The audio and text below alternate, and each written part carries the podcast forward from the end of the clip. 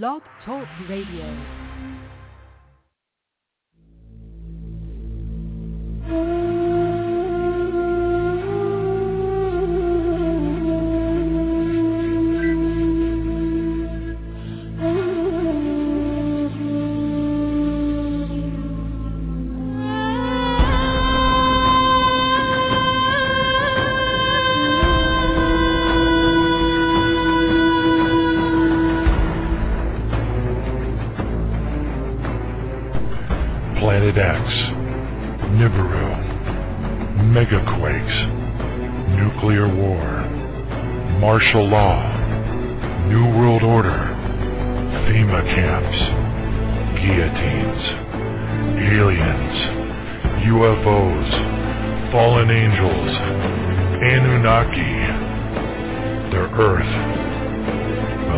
be the same again. And at that time Michael shall stand up, the great prince who stands watch over the sons of your people. And there shall be a time of trouble, such as never was since there was a nation, even to that time.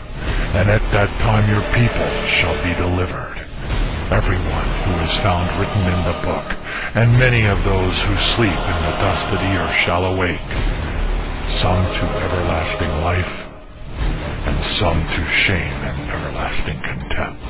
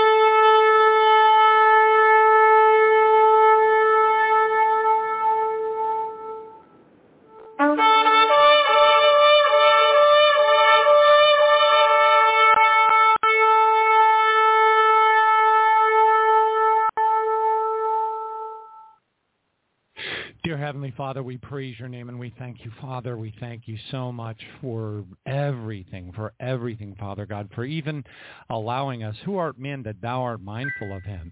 We praise your name and we thank you for every trial and tribulation, every difficulty that we have to go through, every thorn in the flesh that we have to experience, all the pain the, all the things that would normally throw people off, we want to learn to embrace these things and let them roll off of our shoulders, Father, because we are aware, praise your holy name, of the magnitude of the darkness that is heading in our direction, and we just give you all the glory for that, Father, because when we have that burden upon us, when we have the burden uh, of life, upon us and the trials and tribulations of our jobs, the trials and tribulations of, of the unscrupulous nature of those we have to deal with around about us. I won't get into it, uh, but I know a lot of us are going through such things. Father, we just praise you for those because eventually we have to come to a place in our walk where we let it roll off of our shoulder, that where we give our total trust to you.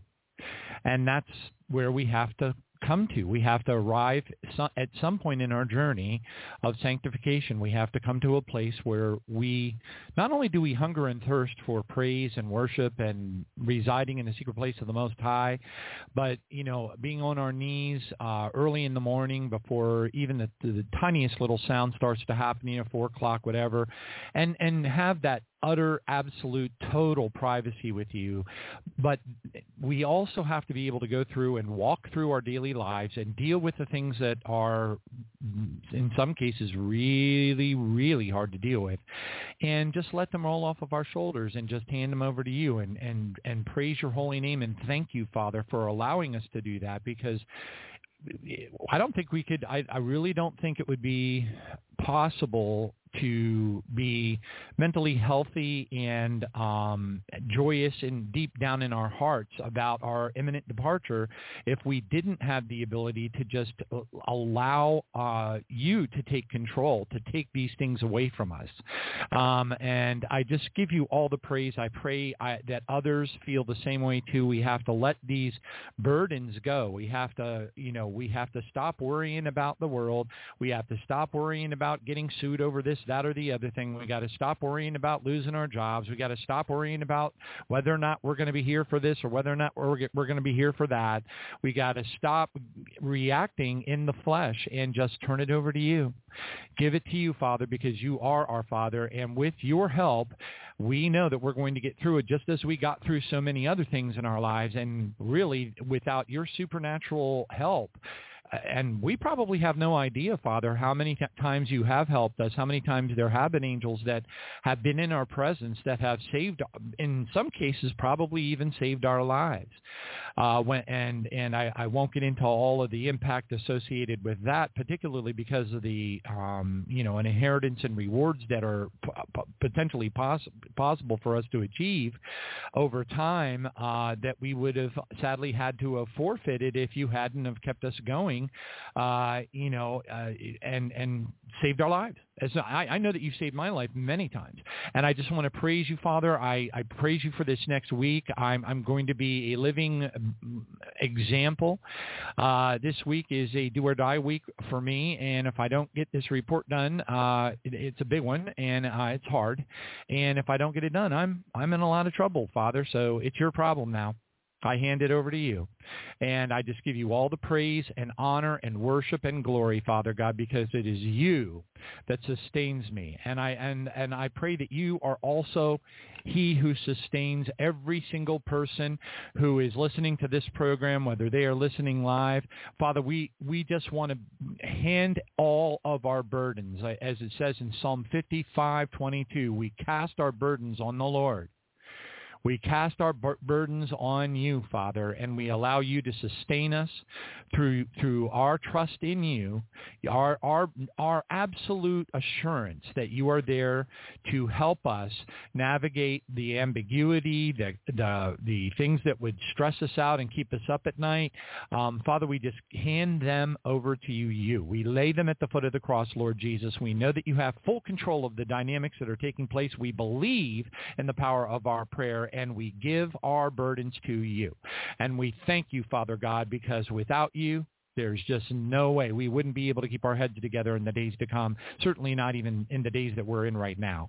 And we thank you, Father, for all of these things because these, these trials and tribulations, these thorns in the flesh that we all carry with us are that, are that. They are the catalyst for bringing us closer to you in prayer, worship, and praise.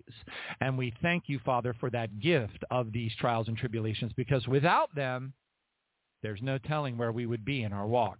And I would much rather be, be laden with trials and tribulations and be on my knees before you than be anywhere else. And I give you all the praise and honor and glory, Father God, on behalf of every listener of this program. And one more thing, Father, because this is what your scripture says, and I believe it.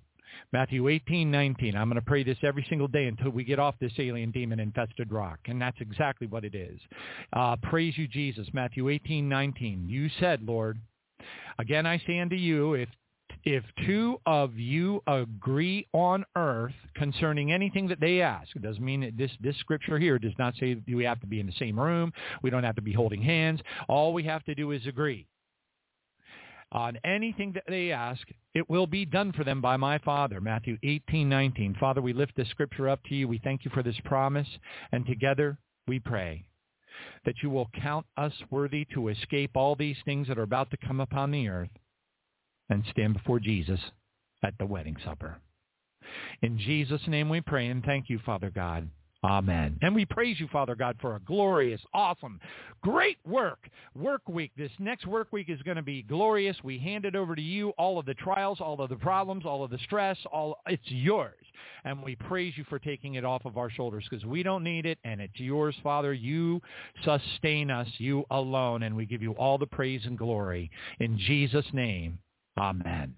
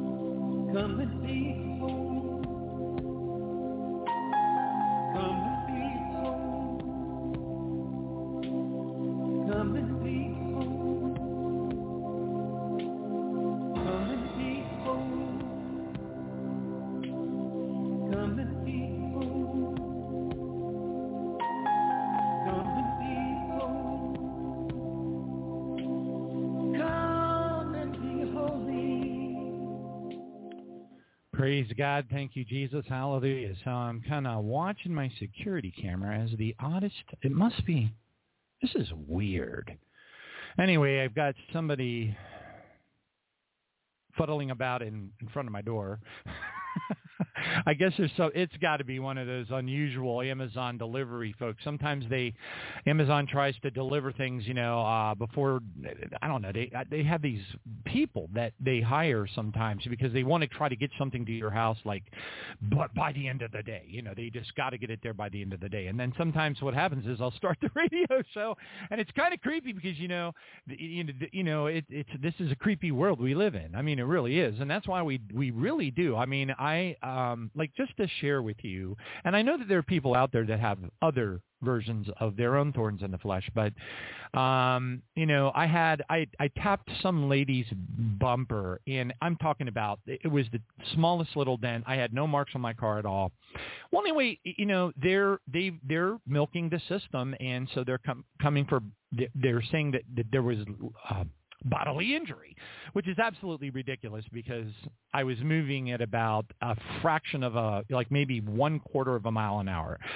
you know, it was one of those intersection things where you're just edging up and whatever. I, but I got that burden and then I, I've got to deal with that and then I've got a deadline and, and the deadline requires two documents to be completely done, which I've never done before and, and, and all this other stuff. And I'm supposed to be going on vacation, but the vacation is, is up for grabs because of, you know, it's just, there's all these interdependencies that are, and if this doesn't happen on time and that doesn't happen on time or this is wrong or this, you know, and uh, it, it's it, it, you got to give it to God. You have to give it to God, and that that's the tip of the iceberg, folks. I mean, I've got other issues uh, that I'm trying to deal with as well. Uh, mistakes that were made by uh, insurance agents for my house insurance, and oh, the list just goes on and on and on. And I had to make an emergency deposit really, really fast because somebody made a mistake. And oh, you know, and you're running around doing all stuff. I tried to go get my hair cut. I, I you know, because I, I got to go to some kind of a Christmas thing for my work.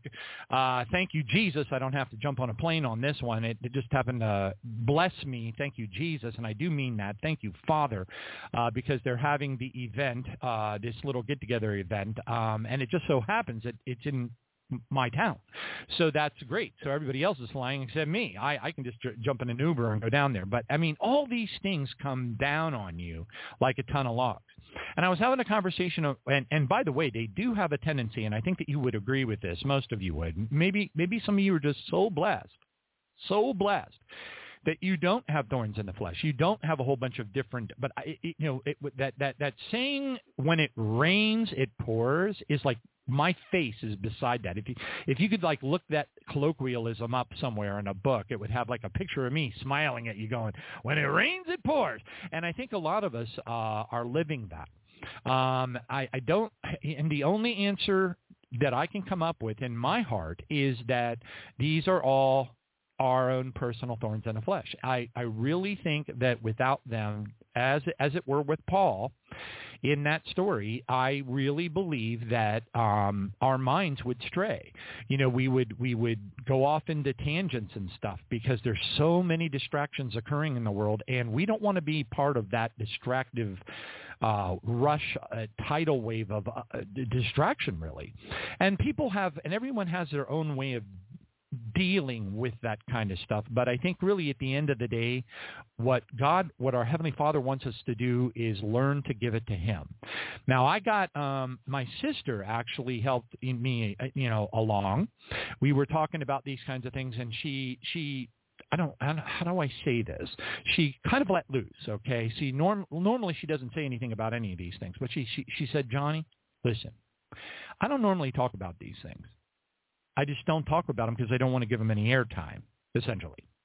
But she put together a list, you know, it's a pretty big list actually, of things that she's gone through over the last couple of years. And it was it was it was very her husband died her daughter died when her daughter died it cut her off from being able to see her grandchildren through her daughter because whenever she shows up they get all sad because it's a reminder of their mother dying. So it's a you know so now she hardly ever gets to see her grandchildren. Her and I, I think I mentioned that her husband died from cancer in right in the house. You know, so they were taking care of him, kind of like an in-house hospice kind of a deal. So she had to go through that. Then her daughter died because they murdered her really with the uh, in, uh, the uh, ventilator system uh, in the COVID. So she was a COVID victim, and they killed her with the, with the ventilator. Um, and of course, she has, you know, she's awakened to these things. So now she knows that it was evil that was behind it. But she had she had to just give it to, to give it she had to give it to God, had to give it to Jesus. And then um, she also mentioned that there was this one lady that she had uh, renting a room from her because that's how she tries to make ends meet. And this lady slipped on ice on her own okay back in the back of you know it's a long backyard. It walks away you know anyway so she slips on ice and then she decides that she's going to go after the homeowner's insurance to get money Okay, but what she, but this woman, and by the way, I'm leaving out an awful lot of ugly, but the bottom line is, so there she is getting sued. Well, well, from this lady who slipped on ice, so she had to go through all that. Then amidst that, um, not too far down the road, the, there was a uh, fender bender, a car accident where she pulled out in in an intersection, and another fellow pulled out at the same time, and whatever. Uh, she says he was distracted driving and whatever. So at the end of the day, she's telling me, you know, Johnny, hey, did you know that when I was going through that, they were sending me like every week a packet of paperwork that they had. They she had to fill it out. They were looking for an inconsistency in her story so they could turn around and blame her for the accident and try to, you know, eh, just all kinds of evil. People are evil, and so what happens is these things have a way of stacking up on top of each other. They, you know, Satan wants us distracted. Satan doesn't want want us to give praise to our Heavenly Father. Satan wants us to be wrapped up in worry, worrying about our jobs, worrying about our lives, worrying about our insurance, worrying about our cars, you know, suffering from agoraphobia, not wanting to leave the house, you know, not, he, Satan wants us to be that. And we have to get to a place in our walk somehow. And it's hard because I'm going through this right now. So this next week for me, and I appreciate and thank you all dearly for even mentioning me for a moment in your prayers, this is going to be a really, this is a do or die week for me. Now, I'm ignoring my other problems. I'm ignoring my homeowner's insurance issue. I'm not going to pay any attention to that because if I do, it's going to overwhelm me and it's going to affect. See, I, I'm one of those personality types, unfortunately, that if you lay too much stress on me, too many layers and layers and layers of stress at the same time on me, I'll freeze up. I'm fine if I just have a few things, but if it's too many, so I'm at a place in my life where I'm having to learn to just let it go and give it to God which is why I absolutely love that scripture and why I shut it down. Now I'm naughty me. Here it is. I have it in my keep thing here, but um, it's um, well, let me focus my eyes. Psalm 55:22. Cast your. I think this is from the Amplified. Uh, cast your burden upon the Lord, blessing. Um, I'm sorry, releasing the weight of it, and He will sustain you. He will never allow the righteous to be moved or made to slip, fall, or fail. So again, we're reminded in the scripture, and that's just one of many scriptures that are, you know, about not worrying and not letting anxiety go. You know, Jesus spent, has a lot of real estate on us not worrying, and and and the funny thing about it is, it's not odd. I want to say the odd thing about it is, is that there are there's certain there's stress that you know that you have because it's right in your face, overt stress. But there's hidden stress. And the hidden stress actually is more dangerous to your health, well-being, to your walk in Christ than the overt stress. The overt stress is the kind of stress that you can write it down, uh, and I do recommend doing this if you're one of those people who has, you know, if you have to juggle a lot of stressful things, it does help to write down each one of those things that's, that's a stressor each one of those things that you're dealing with and put down a plan on how write it down write it down on a piece of paper. Get yourself a paper and just map it all out. I'm going to do this this this this this and the problem will be solved. When you can quantify eh, the steps to get rid of that problem and how it's going you know it helps. It helps a lot. But what is dangerous is hidden stress Hidden stress is the kind of stress where you know the world's coming to an end. You know that World War III is going to start at any time. And you're out there, you're, you're thinking to yourself, without even really realizing what you're doing, you're, you know, starting to buy a whole bunch of extra food. You're starting to buy bags and bags of beans and rice, and you're really, but you're not, not really cognizant of it. I mean, you kind of think of, oh, I'm just preparing for what might happen and that kind of thing. But that's a sign of hidden stress too. There's nothing wrong with preparing a little bit and having a little extra food, but we have to be aware, and it's hard. It's really hard. At least it is for me to identify hidden stress. And when we can identify hidden stress, we want to be able to overtly, through our through our tongues, you know, because with life and death and the power of the tongue, we want to say to our Father, Father, this is yours. This is your problem. I give it to you. I cast my burden on the Lord, just like the Scripture tells me to. I'm going to trust you. Well, trust, you know, because when we trust in God, we get certain promises. Okay, as a matter of fact, being kept in perfect peace, whose mind is stayed upon you because we trust our Father. Isaiah 26 verse 3. Praise God. And yeah, we're we're in a time right now where it's very easy to to slip into a state of mind where we don't really quite understand about the hidden stressors that are in our lives and how they're affecting us. And it can come at us so, so many ways.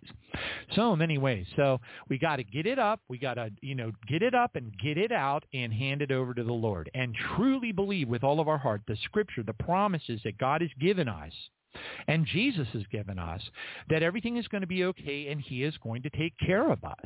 Okay, this is also what Proverbs 3.5 is all about, trusting in the Lord with all of our heart, not worrying about what we think about things. That's, that's why it says, you know, don't depend on your own understanding. Okay?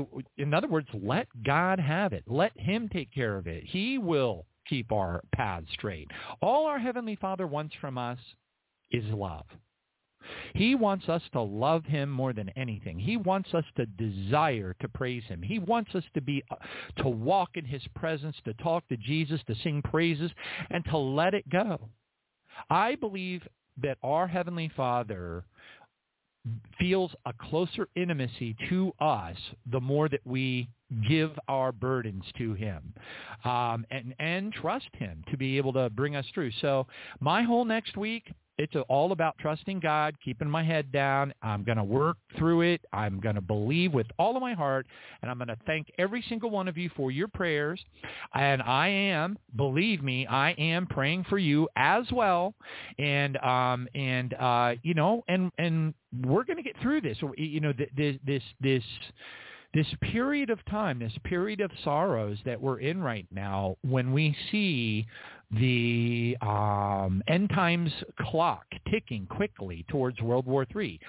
It's really hard to look at those things happening. I don't want to look at them, quite frankly. I'm getting a little bit, you know, I'm like I'm really cutting back on my doom scrolling. I want to get the cutting edge news, but at the same time, I really don't want to overwhelm myself with the ugly that's going on because it is ugly. Um, these war situations and dynamics that are taking place, I don't care where they are, whether it's the Ukraine, whether it's, uh, you know, uh, over in the Middle East or, or, or even in, in our own lands, our individual lands. You know, there's protests and riots, and many of them are turning uh, very violent.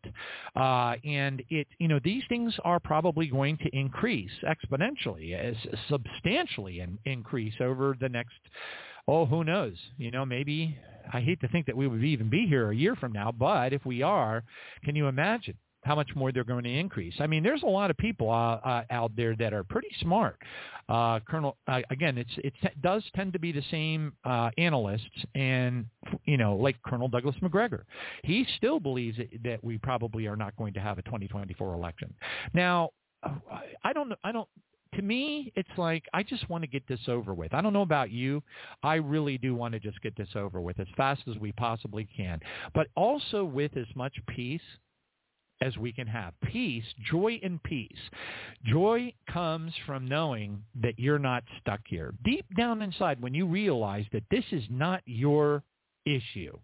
You don't have to worry about CBDCs. You don't have to worry about digital ID. You don't have to worry about all these things because our Heavenly Father, if we're dwelling in the secret place of the Most High, now do are some Christians that are not dwelling in the secret place of the Most High, that are not dedicated to our Heavenly Father, that are not walking that type of walk, are they going to be subject to more ugly? And the answer is yes.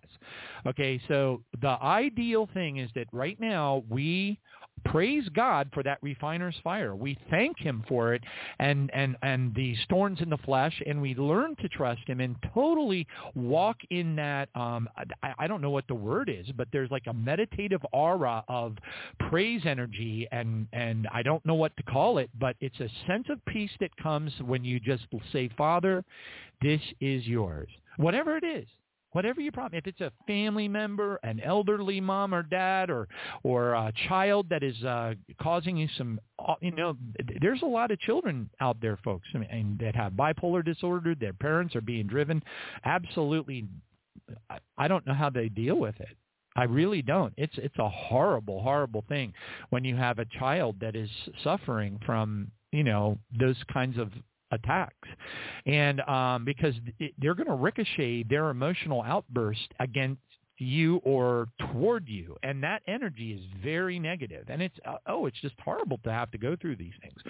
So we all of us you know and then you you stack it on. You stack it on. Okay? There's more it's not just that. It's this other problem and this other problem and this other problem and this other problem. And they all seem to just come down on us like a ton of logs. And if we don't learn how to just release it back to our father through trust it's going to make our walk over the next several months probably get a lot harder. And I know, and so my personal thing is I want to totally learn to just give it all to, to Jesus. I'm not quite there yet. Okay. I still have a lot of these things bother me a lot. And I think a lot of us do. At least that's the feedback that I'm getting from various people that I'm talking to. And that also amplifies the importance of us praying for one another. I pray for every single listener of this program fervently. I um, I I want and I believe with all of my heart that every one of us are going to be at the wedding supper. That is my goal. Look, there's a whole bunch of ugly that's coming after the first watch, after the barley harvest. I believe with all of my heart, I want to believe, and I will believe, and I shall believe, I will stand on the promises of the Scripture, and I believe that with us praying for one another, y- y- look, I don't need to know your name. I, I don't need to know your name. I don't need to know that your name is Sally. I don't need to know that your name is Frank. You and if you want to reach out to me, by all means, go ahead. Send me an email. Praise God. I love it at jbaptist777 at gmail.com. Praise God. Um, but we all need to be praying for one another as much as we possibly can. And um, because now is, and the lost, and the lost. Don't forget the lost. Father, in the name of Jesus, please, I pray that you will send your angels. Father God, send your heaven's power, heaven's glory down upon people when they are deep in their sleep. Touch them, Father God, with the presence of your angels. Touch them, Father God, with the presence of Jesus. Touch them, Father. Let them see visions and dreams and be brought to the kingdom through supernatural anointings. Job 33, 14 and 15. Praise God. We thank you, Jesus. Pray for the lost and pray for one another right now as much as you possibly can because, folks, I really believe that's what's sustaining us right now. The devil wants us dead. The reason why those of us I know people. I, I know that you know people. I believe it with all of my heart that you know people that are that don't have a they don't have they don't have a problem in the world. Everything's going really good for them. That's not a really good sign. Okay, it's actually, in, according to my, what my Bible tells me, it is an anointing. It is a blessing. I mean, really, uh, I have it right here on one. It's one of the uh, scripture cards that I carry with me everywhere. Yeah, Second Corinthians twelve ten. But, you know, this is where Paul's talking about his thorn in the flesh. Therefore, I take pleasure in infirmities. I take pleasure in reproaches. I take pleasure in needs. I take pleasure in distresses for Christ's sake because he knew that the reason why he was going through the, all these difficulties was because he was tar- he had a target on his back. He knew that, and God was God said, "My grace is sufficient for you." In other words, Paul, get on your knees, stay on your knees, stay on your knees the whole time. And that's that's a blessed place for all of us to be. It's hard. I'm not saying it's not hard, folks. It is real hard.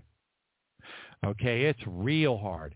But we have got to learn how to just let it go. And I'm preaching to myself right now because my next week is going to be a hard one, and I and I I, I accept it. I accept the challenge. Uh, I, I believe that God will will help me. I believe that the prayers of the saints will help me. I know that I'm praying for you, and I believe that you're praying for me, and we're all going to get through all these things uh, together. Uh, you know, and not worry about it. We're going to hand it over to God. If you're under, if you got a lot of things like I do going on right now in your life, consider it a blessing, because that indicates that you're a target. You want to be a target. That's a good thing. You want to go through the fiery fire, the fiery trials that are to try you, as, as something strange has happened to you. These things are good for us. These things keep us on our knees. These things keep us close to our Lord. We need to be able to trust our Father. We need to be able to lay those burdens at the bottom of the cross and just let them go. Let them go. Because we're not from here and we're not staying here. Praise God. All right. And that is the most important thing for us to all embrace is that this is not our home. Hallelujah. Thank you, Jesus. This is not our home. And all I can say is if that if that doesn't give you a little bit of joy in your heart, I don't know what will. Now, kids, this will give you a little bit of joy. A little bit of joy. Kids, kids, when is a baseball player like a spider? When he catches a fly. when he catches a fly, fly ball, you know. Oh, right. Okay, kids, kids. Why should you stay away from trees? Because they can be a little shady. like all those people out there nowadays, right, kids? Kids, when is a car not a car? When it turns into a driveway. kids, I don't know. What do you think, kids? I'll take it. I'll take it. All right, three for three. Praise God. So yeah, we're in the middle of some really kind of creepy times, and it it, it can really wear on you. But um, it, I I think our challenge from the kingdom, from our heavenly Father, from the throne room, is for each of us to learn, no matter what your portfolio, your collection of problems are, and we all have them. Turn it over to God give him, just like it says in that scripture that I read for you in Psalm 55, lay those burdens on our Heavenly Father. Learn to do that. And also ask him through the power of the Holy Spirit to reveal to you any hidden stress that you might have as well, because you want to get rid of it. It will it it it will hurt your body. You will get sick. Well, a lot of people don't realize this, but a lot of sicknesses are caused by hidden stress. You, we have to learn to identify it with the life and death and the power of our tongue. We were not given a spirit of fear, but a spirit of power and of love and of a sound mind. Uh, 2 Peter uh, 1 7, praise, or, uh, sorry, 2 Timothy 1 7, I believe it is. All right, so anyway, praise God. Thank you, Jesus. Hallelujah. So always remember the kids. All right. Anyway, on that note, let's go ahead and move through the news because we don't want to miss our uh, time with uh, Gary. Praise God. What a bless. I love these programs with Gary. It's so elucidating and uh, it's deep dive and really, really fascinating stuff. Praise God. All right, and on that note, let's move into the news. Ladies and gentlemen, may I have your attention, please? It's not normal. It's just wrong. Uh, it's not normal. This is disturbing. Game over.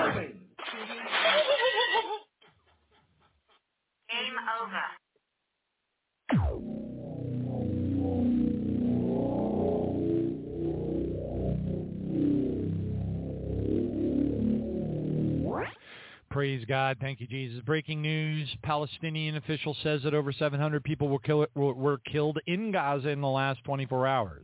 So again, we still have that battle going on back and forth and back and forth and back and forth. And so um, I, I try to steer clear of it. I don't want to become emotionally involved in it. My citizenship is in heaven, and so is yours.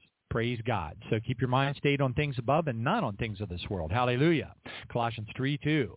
Live it all right, give it to God. Give it to God. Let it go. He's in control. He's in control, not you. You just think you're in control. Okay? All right. Praise God. Thank you, Jesus. All right. Next one up. Floods, landslides killed dozens in northern Tanzania. And by the way, there are it's it's it's out of control. And um, yes, it is catastrophic climate change. Yes, it is actually real. Uh, it's not about it. It's Planet X.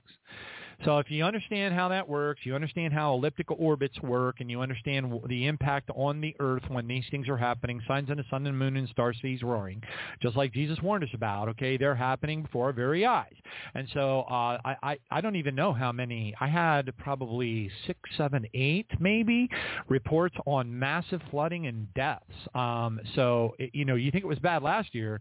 It seems to be clearly getting worse uh, year after year, which is exactly what we would expect, I think, um, under the um, uh, cos- cos- cosmology. You know, what's going on out in the universe. It would seem to me, uh, scientifically speaking, that things would get progressively worse as we, you know, as, as the days go by. Uh, praise God. Thank you, Jesus. All right, next headline up. Right, this is very significant. Now, how significant, we'll have to wait and see what happens. We don't know. But United States warship and multiple commercial vessels were reportedly attacked in the Red Sea. And then, of course, they say in a little subtitle here that the attacks could mark a significant escalation in the region.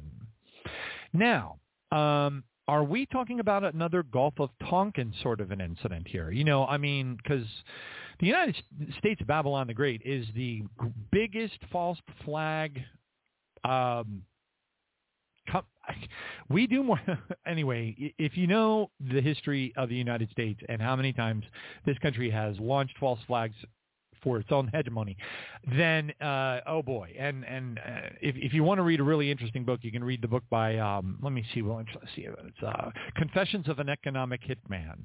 Really, really Perkins is the author of that, and uh, we actually had him on a show many many years ago. I don't know, you know, but anyway, uh, yeah when you find out exactly how the United States operates and has been operating for, wow, I don't even know how long. I mean, it seems like 70, 80 years now, maybe more. Praise God. But anyway, so what what does this mean? We don't know. We're going to have to wait and see. I honestly believed, and of course, you know, I'm always got to got to get a little bit of godly smackdown. Um, uh, I believed that we would have been in a hot war situation, and it wouldn't be just Israel and Gaza. I would have believed by now, by now, it would have been it would have gone hot. I would I would have thought by now Turkey would be moving in, Jordan would be moving in, Lebanon, you know, Hezbollah would have much much much more action from Hezbollah. It's not. I'm shocked. So I I I will remain utterly blown away that it hasn't escalated faster than it has. I'm I'm amazed it hasn't escalated because I know that the mindset of these entities that are behind it, and I'm I'm speechless at how long it's taking, but that's all right. This is up to the Lord. The Lord is in control. The Lord's going to move it at the rate of speed that it needs to move in order to wake up as many people as he needs to wake up. See, one of the problems that we have probably are dealing with right now is churchianity. Our Heavenly Father doesn't like the fact that churchianity is well, in the mindset that they're in right now because they're they are not where they need to be. And so I think our Heavenly Father is going to be merciful as he always is and um, kind of work you know, allow the things that are happening in the earth to work on the hearts and the minds of the people, of his people, and also the lost, and in a way that, that the harvest will be even greater. But I, you know, my tiny little peanut brain, I look at those things. I look at the you know Erdogan. I look at you know the King of Jordan. I look at you know what's going on. The you know the threats that have come out of Iran and all the other things, and I'm I'm blown away. I can't believe that this hasn't gone hot already. I mean, more than just Israel and Gaza, essentially. And so we'll have to wait and see. Uh, you know, this this whole report of uh, a U.S. warship and multiple commercial vehicles being attacked in the Red Sea. We don't know. You know, How much is that? How much is propaganda? How much is false flag? How bad was the attack? Who was involved in the attack? Are they going to use it as, as uh, an excuse to go in and do more? And, and and do they even need any more of an excuse? That's another thing. There's been a, a phenomenal number of attacks on against uh, U.S. military bases all over I, I, Iraq and and uh, and Syria and different places like that. So again, you know, I don't know. We're just going to all have to watch. But I I'm going on record as saying I'm blown away by how slow Oh, this is moving. I can't believe it. But, you know, and then we got this white lung pneumonia thing that's like it's it's all over the United States now. We're going to talk about that in a couple of seconds. I got to watch my time. All right, praise God. Next one up. Over 2,500 trucks are stuck at the Ukrainian-Polish border amidst a strike by drivers border guard. Now, really what it says, it says more than 2,500 trucks are stuck in line at the Ukrainian-Polish border due to a strike by Polish carriers demanding the resumption of permits for border crossings by Ukrainian carriers. Now, what does this all mean? I don't know, but it's causing quite a problem at the Polish-Ukrainian border. Okay, so um, is this going to escalate into something? It's it's talking about over 2,500 cargo vehicles backed up here. So what is I don't know. It, could it be an, just another one of those things that happens and it doesn't turn into anything? I don't know. We're just you know it's just one of those news points going on over there, and nobody really knows what's going to happen with the Ukraine right now. That's getting weird. They, they actually got a loan of over a billion dollars from the World Bank. But here's see if you understand how the United States operates through the World Bank and the economic, the, the International Monetary Fund. It it doesn't have a good ending. Let's just leave it at that. People get killed. Uh, anyway, I'm not. You know, you need to under. You know, if you really want to understand the inner workings of the power engine that controls the world, uh, yeah, it, uh, the International Monetary Fund and the World Bank are two very, very satanic and evil organizations that trick other countries into becoming indebted so that they ultimately end up getting taken over by, well, the United States, ultimately. All right, so another one up. All right, Philippines accuses the Chinese vessels of swarming the reef off of their coast. More than 135 Chinese vessels near Whitsun Reef in the South China Sea uh, um, are, you know, threatening. Okay, so that, that's what this is. This is all saber rattling. It's been going on for quite some time. Um, all I can say is from a prophecies, dreams, and vision standpoint, I've I see I seem to have more indicators that there is not going to be a Taiwan, Taiwan event. A lot of people think that there is. But I think they want you to think that, and I believe that they the, the, the global satanic crime syndicate is expecting to, ha- uh, to voluntarily hand Taiwan over to China. Okay, so I don't really see a war situation breaking out over there, although there's an awful lot of saber rattling. So we'll have to wait and see how that turns out. We don't know. All right, praise God. Thank you, Jesus. Next one up. All right, another report. Um, let's see here. Ukraine accuses Russia of war crimes after executing, uh, I'm sorry, after the execution of captured troops. Now, this flies in the face of everything that I have seen with my own eyes.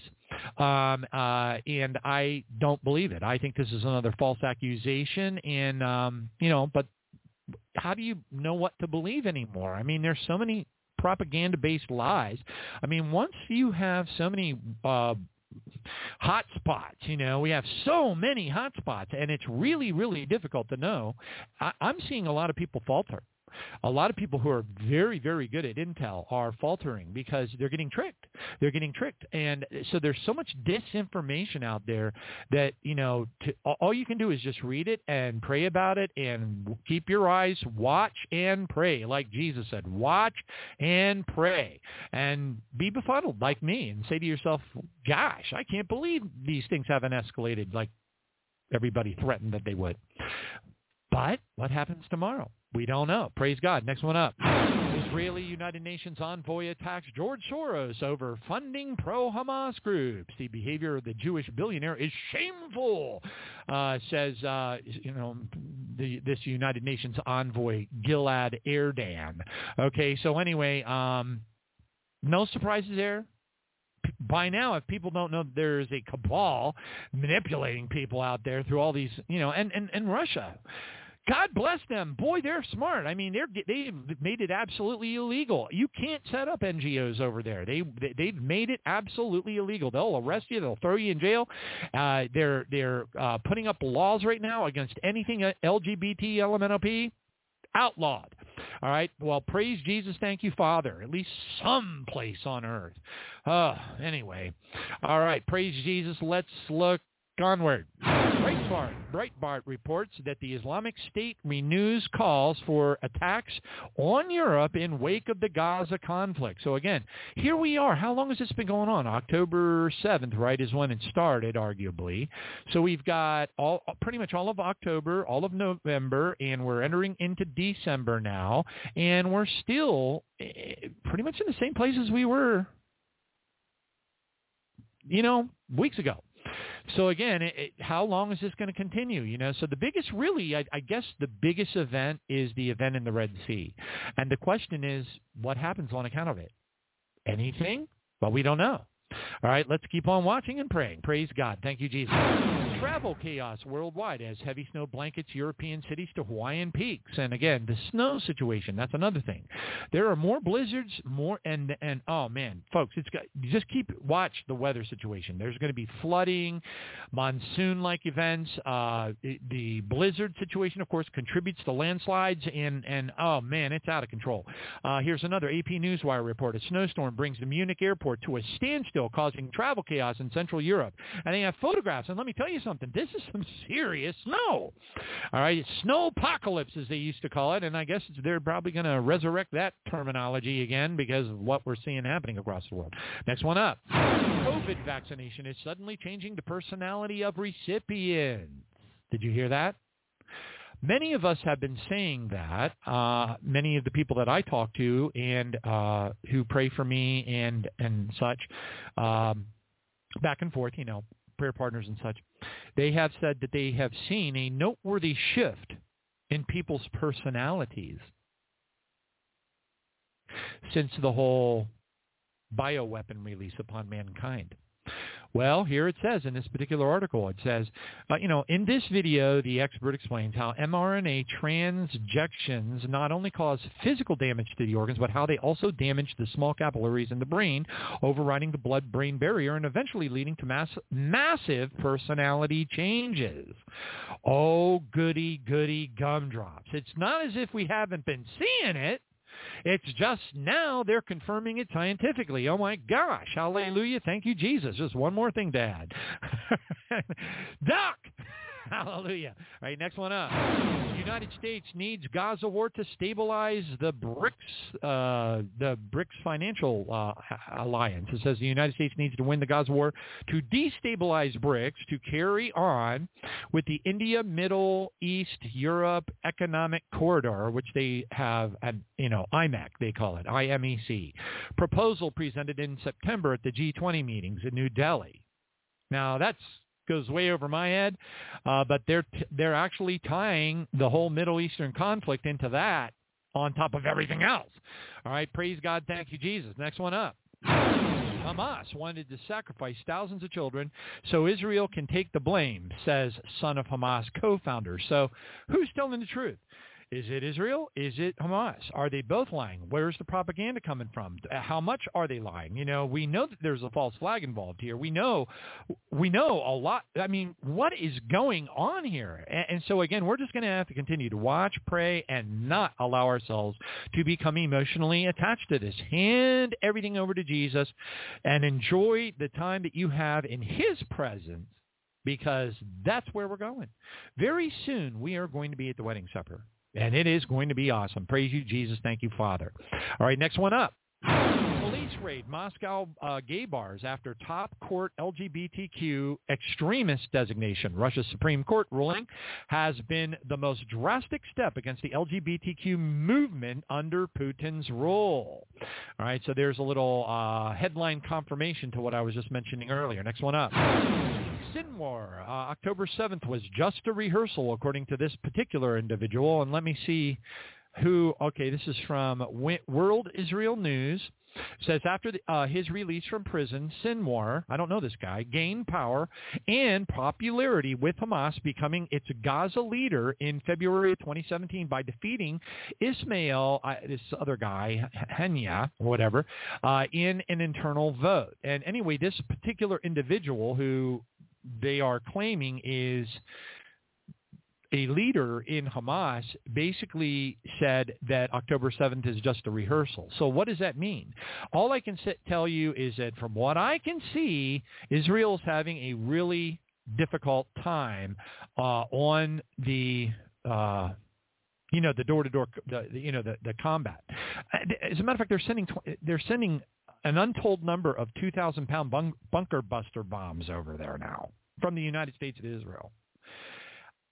Where this is heading, it well, just keep your. I, I, biblically speaking, it looks like it's heading to a hot World War III, which is exactly what all of the experts are saying, and that's what it looks like to me too. All right, praise God, thank you, Jesus. Next one up. CCP pushes organ donation program, increasing concerns over forced organ harvesting. Well, we already know that stuff's going on all over the place. I don't even want to get into that. That's a ugh. praise God. Thank you, Jesus. Um, also, there's been a lot of chatter, in case you don't know, about Elon Musk because he is refusing overtly, very loudly, very loudly, using language that is not that which I would repeat, but he's telling his there's uh I don't know about eight or nine like Disney and Apple and you know Walmart or whatever, and they're all threatening well to pull their advertising off of uh, X slash Twitter. And Elon Musk is coming right out in front of everybody. They're talking about it on Fox News Live and everything, and they're they're saying he doesn't care. He's telling them, look, if you if you think you're going to control what I do because you're pulling your advertising on me, forget it. I mean, he used some very colorful language to make his point. Next one up. Douglas Macgregor says, and he's saying this publicly, I do not think we will get to the 2024 election. Things are going to implode in Washington before then. Our economic financial condition is extremely fragile. It's going to come home to roost in ugly ways. Uh, this is a direct quote from, again, Colonel Douglas Macgregor just a day ago. All right, another one. Praise Jesus. Uh, Russia bans the LGBT uh, movement. So this is a whole other article from RIA Novosti about their Supreme Court ruling that makes it, uh, you know, now now I'm, I don't know the details of it, but again, there are more and more rulings coming out, in, you know, against the whole international LGBT movement uh, at at the level of Russia's government. Praise God, thank you, Jesus. At least somebody standing up to the evil. All right, praise you, Father. Next one up. Ukraine blows up two railway connections between Russia and China. Okay, so again, what does it mean? Well, we've been watching these kinds of, and, and is it really the Ukraine? See, that's the other thing too. We've we've known since day one that the CIA and and and um, American assets and and military assets, uh, everything from satellites, you know, intel, you name it. So it's really a, a, a kind of a proxy war. We've known that uh, between uh, you know essentially the United States and, and the European Union and uh, you know Russia. And and really, when you think about it, it's amazing that it hasn't gone gotten a lot worse than it has. So the restraint that Putin has shown is astonishing. All right, and uh, praise Jesus. So next one up. Wall Street Journal reports that the United States is now sending, like I mentioned earlier, 2,000-pound bunker buster bombs over to the uh, to fuel the Gaza war. How many? Doesn't say. A bunch. You can believe it. Uh, and that's not going to fare well. Okay. Also, the white lung pneumonia. Okay, so just so you're aware, and we want to bring on uh, Brother Gary here in the next minute or two. But just so you're aware, the white lung pneumonia is very similar. We covered this on the last two shows, and it's growing now. So now it has moved. I, I want to go ahead and cut to the chase because I could go through all these articles. But really what you need to know more than anything is that China is claiming over 13,000 children are affected over in their area, which is probably much worse. But according to this particular article, it has spread to Vietnam, Taiwan, Sweden, Denmark, the United Kingdoms, Netherlands, Switzerland, India, Thailand, Singapore, Indonesia, uh, and the United States. All right. So this white lung pneumonia thing, whatever it is, if it, you know, is this going to turn out to be the the catastrophic contagion? It's going to be the Sears. Is this going to start? What we really need to keep our eyes. I, I hate to even say this, but because it's so unfortunate and so awful. But there have been some researchers that have done some digging, and they found in the actual documentation from uh, Pfizer that there uh, is a side effect known as pneumonia myo, uh, mycoplasmal. Mycoplasmal. I don't. I'm not a medical person. That ain't my thing. But the people out there that are claiming some expertise in this area believe that uh, it is this is a side effect. This white lung pneumonia is actually a side effect that is being made manifest across the globe as a secondary type of a pandemic. Could that be true? Well, we don't know. All right, praise God. Um, uh, of course, the the southern border crisis is absolutely out of control. It's getting worse by the day. Uh, now, even CNN people are going down there to try to debunk it, and then they find out that it's actually worse than they thought and eh, it's all over the news. But we know what we know what the end game is. We know exactly what they want to have happen, and it's going to ha- it's already happening over in France. It's already happening over in the UK, and it's going to be happening in the United States. The world world war and, and civil war across. It's it's absolutely unbelievable. Ukraine is going to get 1.2 billion from the World Bank. 1.2 billion from the World Bank. Also, another headline: Gateway Pundit uh, published this article that uh, that there's uh, and, and, he gives the names of everybody, but that you know it's kind of beside the point. Uh, there's a United States Navy medical officer that is claiming that heart-related issues amongst the Army pilots are increasing at an alarming rate. Myocarditis is up by 151 percent, and heart failure by get this 973 percent. Okay, and then of course we have these Arctic blasts, uh, United States Northeast, Ohio to New York, buried under 40 inches of snow, many of many different locations across, uh, uh, you know, across the northern part of the United States. Uh, the the the UFO thing is absolutely out of control. It, it, they won't stop talking about it. They, it, it it is, and and folks, it's so amazing to think about it because really it's a big part of how things are going to unfold in the next several months. The flooding in Africa is unbelievable. The the the solar maximum stuff that they're talking about. That, there, there are so many papers, scientific papers coming out, and and Indian researchers predict a solar maximum that could arrive in 2024 and literally cripple the world's internet for weeks, and they mean it. They mean it. All right. Praise God. Thank you, Jesus. And on that note, let's go ahead and jump over and bring on Brother Gary Wayne. Hallelujah. And I'm looking for his uh, number here. Wait a minute. Wait a minute. Um, drum roll, please. Double checking. Okay, I see. Wait a minute. Gary, if you're in the call, Doc, I'm looking at the numbers and I don't. Can you press one to signify that you're in the call, Doc, waiting to come live? Because I'm, I see where I think you are, but I don't know that number. I can try it. Here, let's see if this is you. Praise God, Brother Gary, are you there? Okay, no. All right. Um, wonder. Okay, we're right after the eight o'clock hour, and Gary is never late, except for when he was sick. Gary, if you're in the call, Doc, I don't have your number showing up, and I don't know why. I can try calling. I wonder if he's having technical difficulties. Hold on just a second. Let me try something here. Dum dum dum dum. Okay, let me try this. All right. So, oops. All right. Here.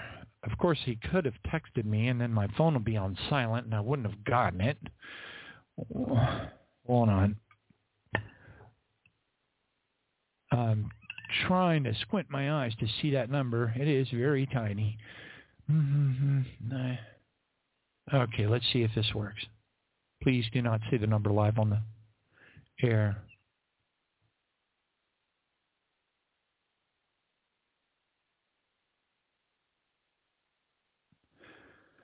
Okay, so that's weird. It says the call failed. All right. All right, so what I'm going to do is I'm going to try to call Gary directly because I am not getting him. So let's try that. Hold on just a second. Okay, I'm getting a busy signal on this one. All right, let me try another number. All right.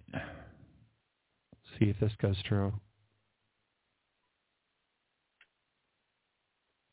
Mm-hmm, mm-hmm.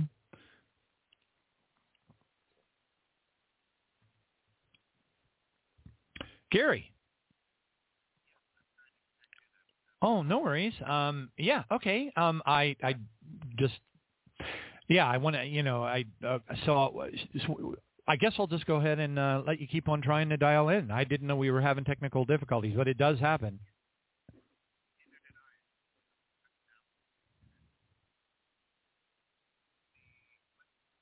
No worries, no worries. All right, I'll see you, and and be sure to.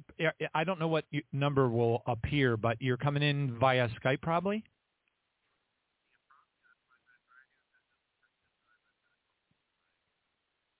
No worries. All right, I'll I'll see you soon. All right, God bless you. Thank you. Right, bye. All righty. So Gary is having, as as I had suspected, could be a possibility. He's having a little bit of a technical difficulty. It does happen. Um, sometimes the Blog Talk Radio switchboard just doesn't connect. And so he was having that problem, uh, and he's trying to connect uh, again and rebooting a few things to, to get connected into the program. So we'll just go ahead and uh, I'll just go ahead and continue to go forward with some of these um, um, headlines while we're waiting for Gary to, to connect. All right, now Matt Gaetz and the UFO problem. Matt Gaetz, okay. Americans have long been kept in the dark about the United States government's unidentified anomalous phenomenon, and, and the time for transparency is now. So they're putting on a fight. They're, you know, they've got a, a handful of lawmakers right now that are going up against, you know, the uh, essentially the, the DoD, and they're trying very aggressively to get information that uh, they're never going to get. They just don't realize they're never going to get it. And if they did get it, they wouldn't believe it anyways. So anyway, um, so that'll be. I, I find that to be a very interesting subject to keep uh, keep keep keep it um, taps on. All right, praise God, thank you Jesus, and we have Brother Gary now. So let's bring him on live. Hallelujah.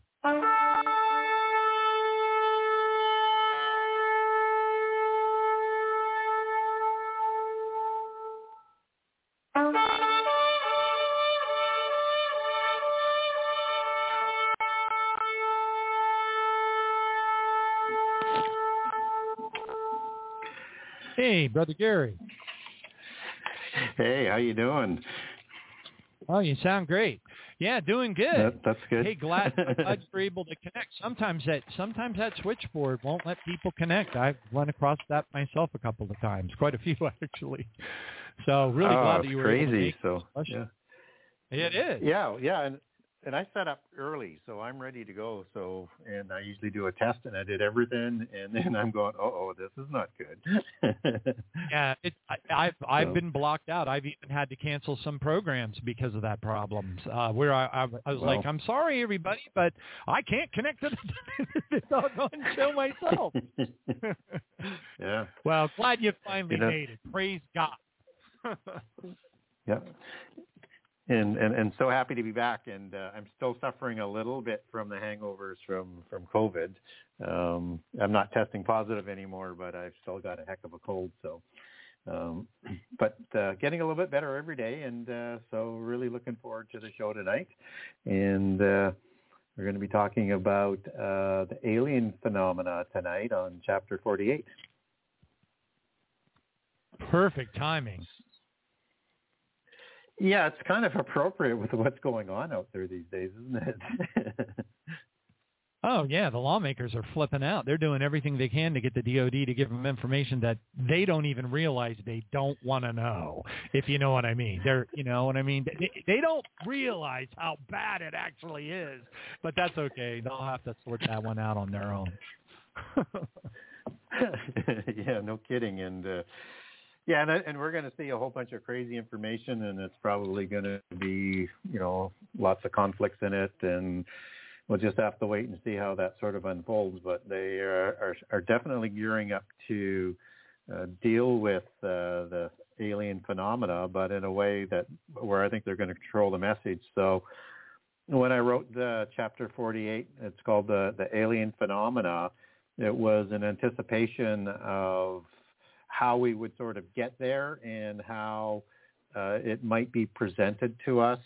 And so one of the things that I'm not sure people have made a, a connection of the dots to is the connection of how we're presented the alien sort of culture and the alien religion and uh, the agenda is it's essentially through a mystical uh, lens. It's through a mysticism of, of Eastern religions or, or Gnosticism. So we ought to be prepared for those kinds of connections. So chapter 48, uh, I open up with a, a, verse out of Jeremiah 51, 7, and it's with the destruction of Babylon.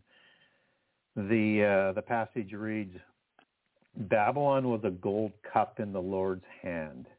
She made the whole earth drunk.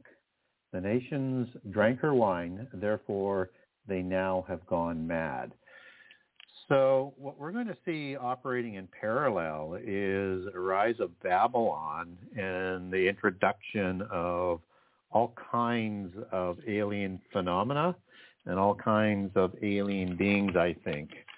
And we need to understand that there's some direct connections in here that we need to be aware of so that we can better help other people and discern for ourselves um, what is going on out there because it's going to get confusing in in a, in a very significant way when it really starts to roll out. It's kind of, oh yeah, finally they're going to admit it sort of attitude to we're not sure what they're going to say, what they're going to reveal, and how fast that's going to come, and then what's that going to look like once we start to see more of these uh, alien type of beings that they're going to portray them as. So when we look at um, Revelation 17, um, that's the introduction of Babylon.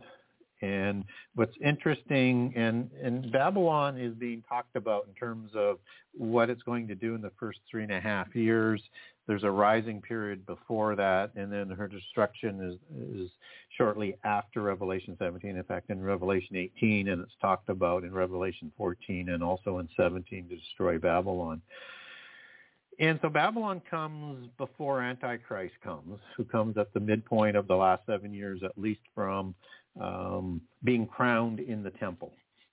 He'll be around before, but he's going to be crowned in the temple at the great abomination. So Revelation 2.8 tells us that Babylon's going to uh, probably arrive sooner with the understanding of there's going to be 10 years of tribulation. So probably six to six and a half years, or maybe even before, we're going to see a rise of Babylon. Like I say, that's going to work sort of in tangent with this alien revelation and uh, introduction uh, of the fourth or fifth kind, as they're talking about as a fifth kind now. So Revelation 9 tells us that angels are going to be released in the abyss before the midpoint of the last seven years. And Revelation 12 tells us there's going to be war in heaven.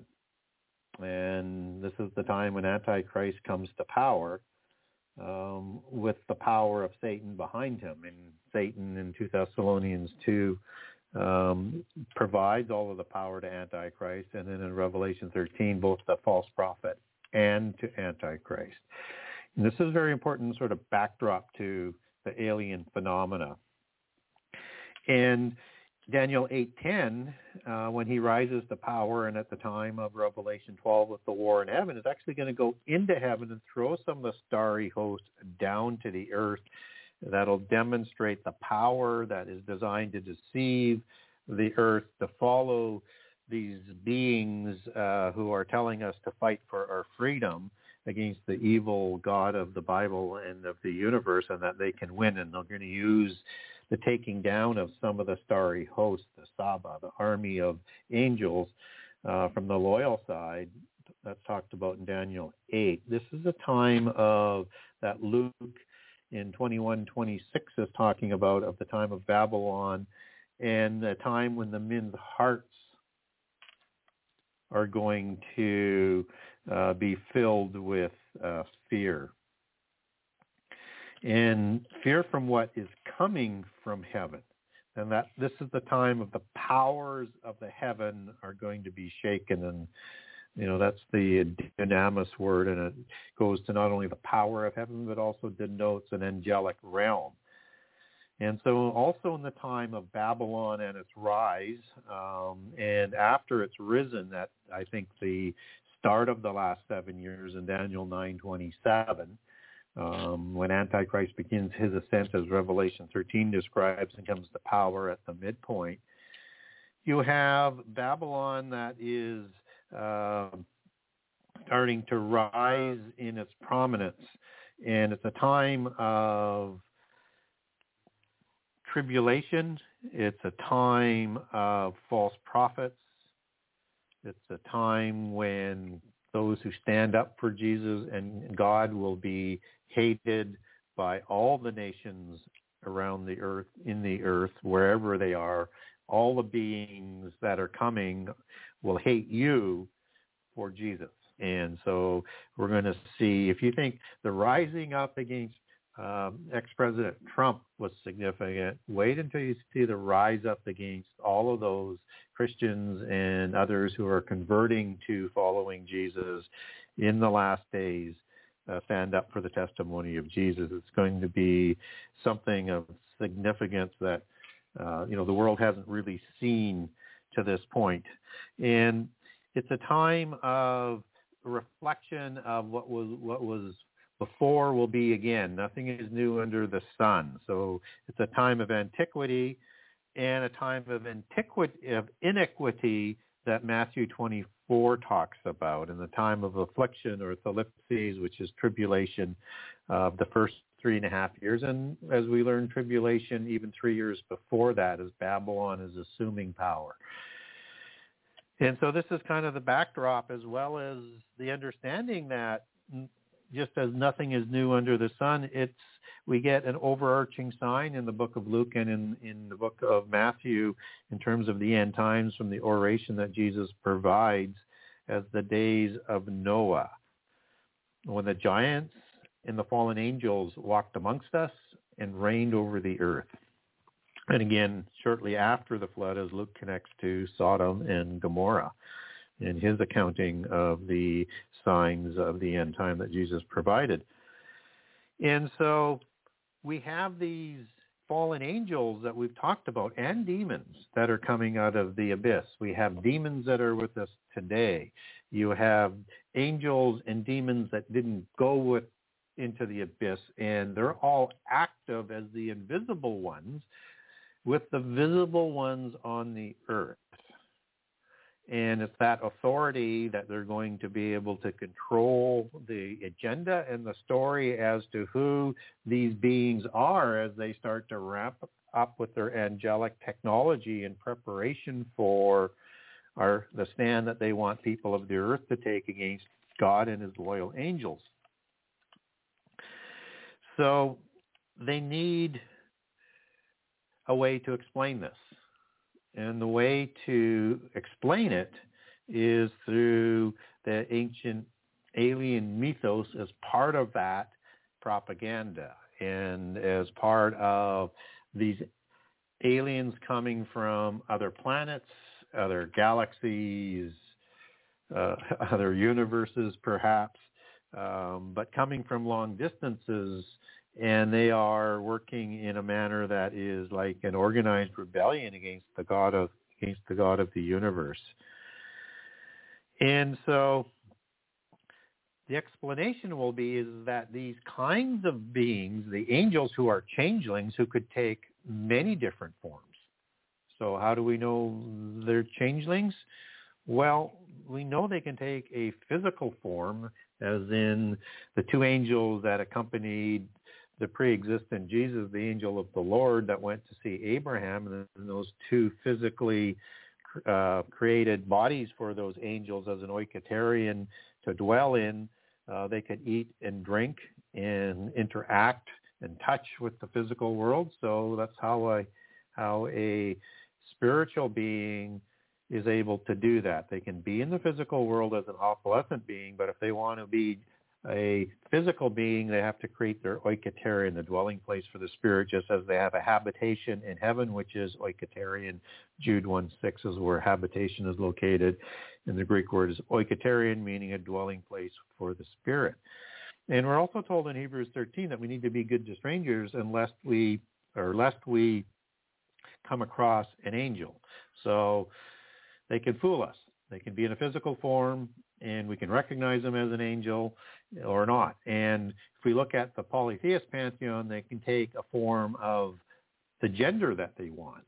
So they can appear in male or female and any other form that they want. So when you hear about gods like Zeus, for example, who turn themselves into a wolf, and this is common right across the polytheist religion, they have this changeling sort of capability that we've seen demonstrated for us in the Bible in terms that they can take a physical form. And just as we get goddesses like um, Astarte or the Queen of Heaven, Ashtaroth, all of these are goddesses and these are fallen angels. So they are able to take a different gender in in the uh, in the Bible, just as it's recorded about the Baalim in in the Old Testament. So we have a biblical reference for this. That, and if they can take that kind of form they could take forms that could make what seemingly would be almost unlimited kinds of aliens at the top level in terms of that uh, hierarchy, even though there's a hierarchy within that hierarchy compared to some of the visible ones.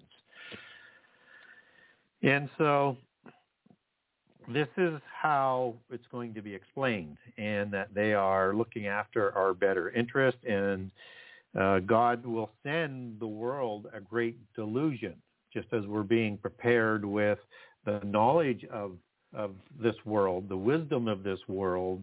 In that wisdom of this world is all the belief system of the fallen angels, that the visible ones, their spurious offspring on this earth, um, that they created, and they created several different kinds, um, are going to um, be implementing that wisdom that is going to tell us that these are not the fallen angels. These are not demonically created beings in a physical sense before they lose their bodies. Um, and that um, they are aliens that are um, fighting against the same sort of evil force and that they can win because God is no greater than uh, their leader or their god, so that they there's an opportunity to win your freedom from this god of the universe that they say is evil. Um, but they have to say that. Uh, it's the only chance that they have is to try and just to justify the rebellion is is to have all of humankind rebel and hopefully use that as a legal tact in their case with God. So the world uh, is now prepared to believe in this alien phenomena. And, you know, when I wrote the book, I said about 50% of the world believed in aliens. And now that's well above that. Some people, some of the surveys coming in are saying at least 70% believes that. And that the world has been taught to believe, and they seem to believe that these are going to be good angels for the most part, good for humankind, and that they want us to participate in this galactic revolution, sort of like Star Wars or Doctor Strange, where they want to win a realm on their own away from the evil God of the universe or the Dark Lord of the universe, as in the movies Doctor Strange talks about. So within that, understanding is is that for us to win our table at this so-called galactic table of beings like in Babylon 5 or Star Trek or so many other types of of science fiction with aliens from other planets we have a seat at this galactic table.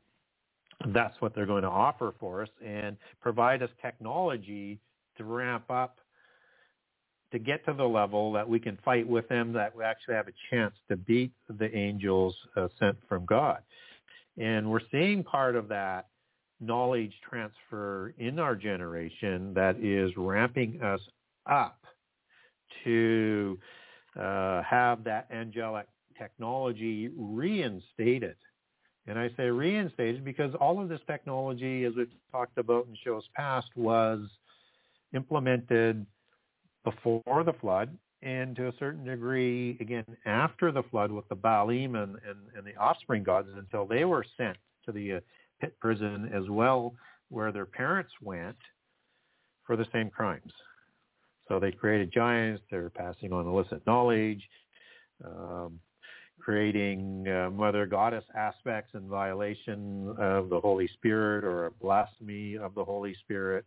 And for those crimes, even the offspring gods and the Baalim, as are recorded in the Bible, went to um, the pit prison. And so we're brainwashed and been prepared all of our lives through entertainment, through the media, through education to accept these ideas because the wisdom of the world leads us away from God. That's its purpose. Just as the mystical religions are sort of that organizational body that does that, that uh, created the seven sciences and the mystery schools, which became our education system. Designed to slander God not give God credit for anything and to honor their pantheon of gods. And we covered this in past shows, but just look at the imagery that's around our sciences. It praises the pantheons in everything that it does. And all the literature is there to praise the history and the pantheons. Everything that's in there is done to worship the fallen ancient pantheon. So we have a mystical education and that's part of the brainwashing as well as the entertainment. And that the aliens will provide technology and knowledge to evolve us to the next level. That's going to be what's being offered. And that this technology is all for the good of humankind. And this is a demonstration of that mythical doctrine of a knowledge cult that the Gnostics are, or all mysticisms are, that they're trying to learn more of the knowledge so that they can be like God. And it is a reinstatement of the new Eden, as the occult religions would talk about it, that it will be when, as when Satan offered uh, or convinced them the cash to offer the uh, fruit from the tree of good and evil to Eve, and then later Adam ate of the same way. It was that to be like God, you need to eat from this forbidden knowledge, from this fruit. And then you would have your immortality that you have from the tree of life, and you would be like God with that additional knowledge. And this is part of what these angels are going to do. We know this is the same story as what happened in the book of Enoch. Uh, that gives us some context to what was going on in Genesis 6. Um, and so we need to understand that there, there is a significant relationship to the mythos, the ongoing throughout our history mythos of these so-called aliens. And the ancient alien mythos is on, is on the History Channel who do very, very good research, but everything is manipulated and seen through the lens of uh, all of these beings are aliens. And there are some there within the organizational structure that are physical beings that are uh, sort of akin to the Nephilim and those Nephilim kind of or spirits kind of creations, but it doesn't account for in that mythos the gods or the fallen angels. They just reduce them to more advanced aliens. And so the alien mythos, just as Babylon is probably going to be baptizing as many aliens as they can, and just as the Catholic Church has already prepared to do so, uh, expect that to be part of the Babylon experience as these aliens start to walk amongst us again.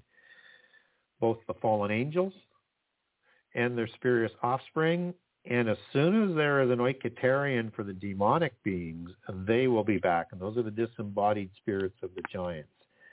And they will all be amongst us. And so the alien mythos promotes um, the idea that once humans are ready to wake up once they are ready to acknowledge we are not alone in the universe, we just instantly go into a universal government because we have to unite as in Babel. We have to have one religion as in Babel.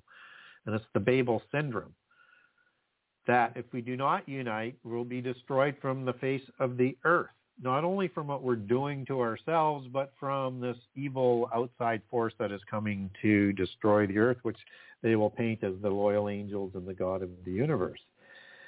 And so this religious unification will be the ancient pantheon of Babylon that was at Babel. Babel is the root Hebrew word for the Greek word for Babylon. That's uh, well, it's not a Greek word, but it's used in the Greek translation that we translate in, as Babylon in Revelation 17. So it's rooted in the source word Babel and the mystical religion that Nimrod put over all of the Noahites of that time, and that was the religion, as the polytheists believed, which which came from the antediluvian epoch before the flood. The Enochian mysticism developed by, through the seven sciences by Enoch, son of Cain, not Enoch, son of Jared. There's two. Always keep that in mind, and they conflate the two to make it more difficult to understand and to hide behind.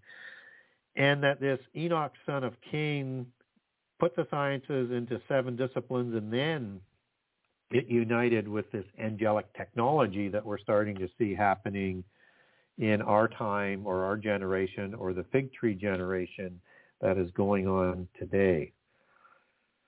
And so in this alien mythos, it also pre- uh, presents through their mystical religion, and you could look at the uh, Jedi and uh, the ascending sort of nature that they're trying to do with that religion. In the ancient alien mythos, in all sorts of different forms, they're going to promise some sort of, of ascension to godhood. And it may be a step level, uh, like a pyramid versus straight to the highest level. Whatever it is, it's designed to promise humanity an involvement from our older estate to this new estate that was introduced in in the in the Eden concept of unlimited knowledge and immortality. And so they're going to offer both in this technology that is going to come to a cap and an apex with the mark of the beast, but it comes through Babylon that is here first as a universal religion is one that controls the seven kings of this of the end time empire, or the ten kings of the end time empire, uh, as the seventh empire, and Antichrist will be the eighth, and it rides those beasts of nations just as it did all the way through from Babel to Egypt to Assyria to Persia to Babylon to Greece to Rome and the coming end time empire. It's part of that hierarchy. What was will be again just reimagined in our technological brainwashing that we've been receiving so that we, are, we will more easily accept it and that this promise is a promise of the new age or the new Atlantis and this new time of enlightenment when anything can be accomplished. It will be presented as the, the most awesome, magnificent gift ever given to humanity, but there's a catch. You're going to have to fight for it. And that's the price of sitting at the galactic table and evolving in in this new new um, new age. And this is the Babel syndrome. Unite under one government and religion or be destroyed from the face of the earth. And they're going to come out and say, with the combination of these aliens who are actually the fallen angels and the spurious offspring, and I'll get to that in a, in a couple of minutes, they are going to be telling you that if you do not convert and fight, you're going to be destroyed anyways, as as the evil God of the Bible is going to come do that to to them. So, I mean, Christians, we know that isn't true, but we also know that most of the world isn't Christian. We also know that there's a lot of superficial Christian Christianity out there. We also know people are easily deceived, and they will be deceived. Um, and even the elect would be deceived if they weren't saved from that hour of trial, which is the time of the uh, mark of the mark of the beast. That's how large the deceptions are going to be. And so just as Babel was led by Nimrod, this whole working of Babylon and the aliens and changing over every preconceived idea.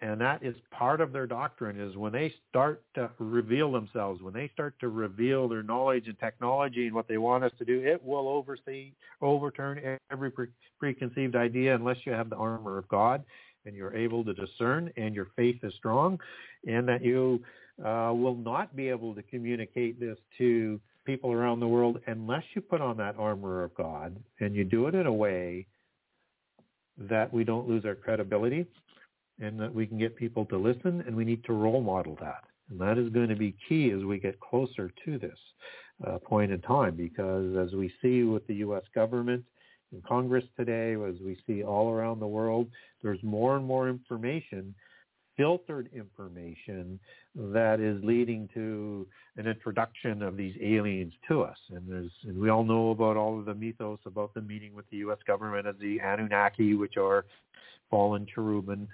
Um, this is all coming to a head in the not so distant future.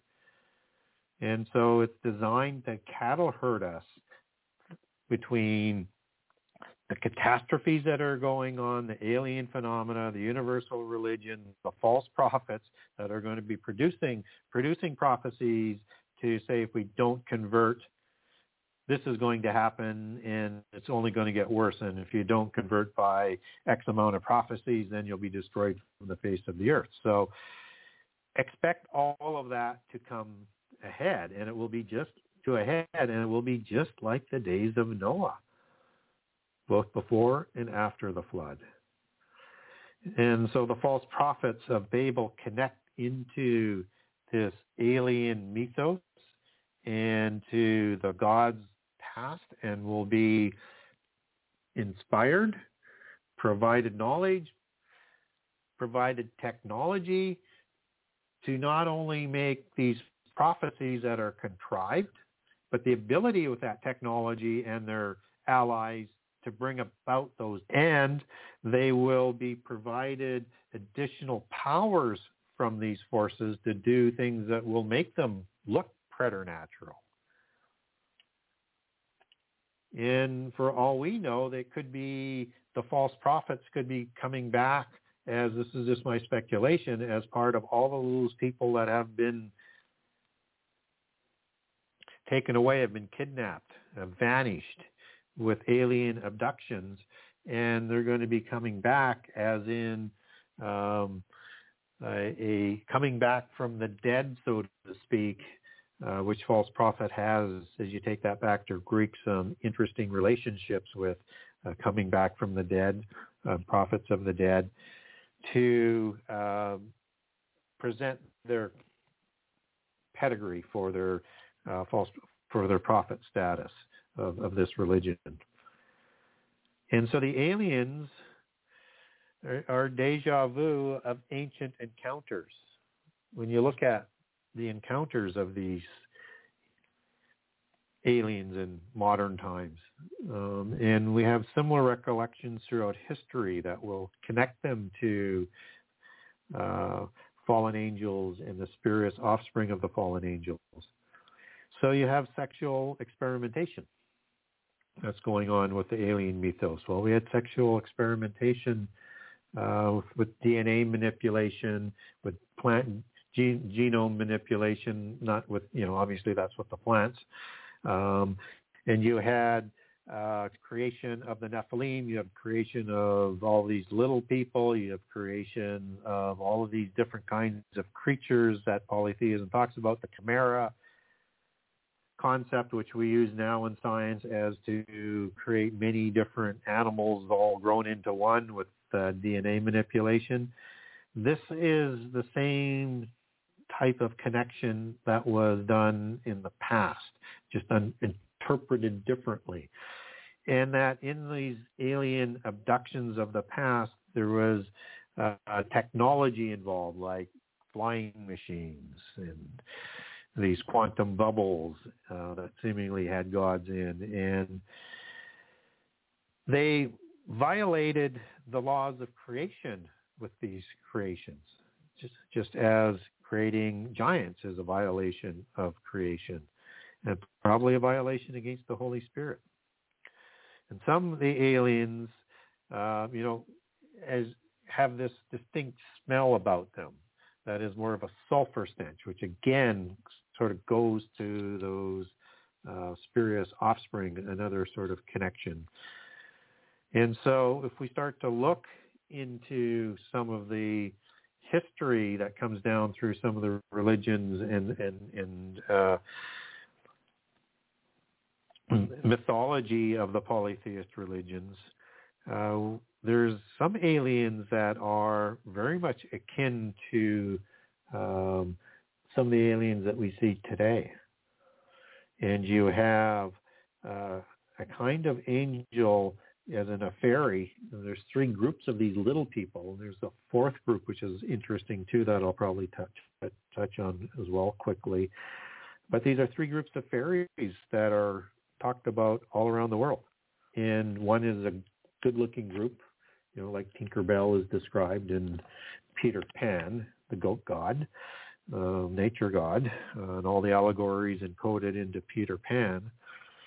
Uh, and you have the trickster spirit of the de- demonic spirits and trickster spirit of the fallen angels as it's understood uh, in the occult, but the trickster spirit as it shows up in some spurious offspring would be like the leprechauns. These are mischievous ones. Uh, and there's a whole group of those, and they're listed again on all continents around the world, except for Antarctica, as as I always like to point out. But who knows what we'll find on Antarctica someday? And then there's these ugly ones. Uh, they have trolls in them. They have gnomes in them. They have dwarves in there. They have elves in there, and a whole host of ugly ones. And so, in this uh, group of the ugly ones, um, there are the gnomes. Um, although in some of the mythology, you could also include uh, elves in, in there and a couple other other ones like the goblins as well. And I'm going to give you a description of what these uh, beings look like, and then I'm going to connect that back to um, some of the aliens that were being prepared for for introduction. So, you know, uh, I'm going to read this out of chapter 48. Goblins, elves, trolls, and gnomes are known in mythology as beings that are described as grays. They are gray-skinned, have huge oval heads, small almond-like eyes, and spindly limbs. They are eager to breed with humans, to modify and refresh their genetic makeup, so that they might continue to survive. Again, this is an eerily accurate description of the modern alien descriptions as well as the modern Hollywood creations such as the Asgard from the Stargate series. And this is, I mean, I, I have a have an annotation on there for where I got that source, but that's a common description of these types of uh, third grouping of, of aliens and that it is is is eerily close to the gray alien that you just can't you can't ignore it. And these these fairy beings from the past uh, also have technology like the aliens, and so I'm going to read a little bit more from this chapter. Um, and starts with many of the less benign aliens of today, according to Eason, um, who's an expert in the fairy mythos, portray an eerie kingship to the likeness of goblins, which we just talked about, and gnomes of fairy mythology. Goblins and trolls were described with eyes glowing like coals and with withered crones. Only in Nordic legends were fairy folk to be tall and noble, and this would be an allegory for the Nephilim, just as you see the white elves as opposed to the dark elves, which are the smaller ones. The white elves are larger. The ones that are depicted as the white elves that have blonde hair and blue eyes in, in Lord of the Rings by Tolkien. And in most legends, fairy folk were small beings of mischief and evil. Trolls, goblins, gnomes, and other similar creatures come in many different sizes. They have grotesque, fleshy faces and are very hairy. Now, in a 1954 alien abduction that transpired in Cerro de la Tres Torres, Venezuela, witnesses described the aliens as dwarf-like hairy beings, just like uh, the uh, the ugly classification of fairies. In 1955, in Hops, Hopkins, Hopkinsville, Kentucky, five tiny goblin-like beings with wrinkled skins and large eyes and ears were witnessed. Most documented uh, accounts describe famous excuse me, they describe the famous aliens known today as the Greys. Fairies that kidnap children were known also as the Grey Neighbors by the Shetlanders. These fairies were small, gray goblin, and troll-like creatures, as they were described in, in Scotland. And these mythologies, these mythological fairies were a Celtic conception to describe small people who become invisible and who were feared abductors of children. Now, I'm going to read you a short piece on the uh, on a fairy abduction. And many have been taken away by the said spirits for a fortnight or a month together, being carried with them in chariots through the air, over hills and dales, rocks and precipices, till at last they have been found lying in some meadow or mountain bereaved of their senses. Another encounter from a more than 100 years ago witnessed, and I'm still reading from my book here, by David Williams of North Wales included a brilliant meteor-like vehicle that flew and was followed by a ring of small fairy-like beings that danced to music, all the while surrounded by brilliant lights. You can't get any closer to uh, a uh, modern gray alien abduction than these descriptions. And Cassandra Eason notes that fairies need to reproduce with humans, ostensibly like aliens. Fairies never abduct old people, only babies, young men, young women, and and in a sim- and they do this in a similar fashion to alien abductions. The victims' minds remain blank of what was done and said to have happened to them in the fairy abduction. So these are accounts coming out of our history, and they're talking uh, as almost in an identical manner as the uh, alien abductions. And in the elemental group,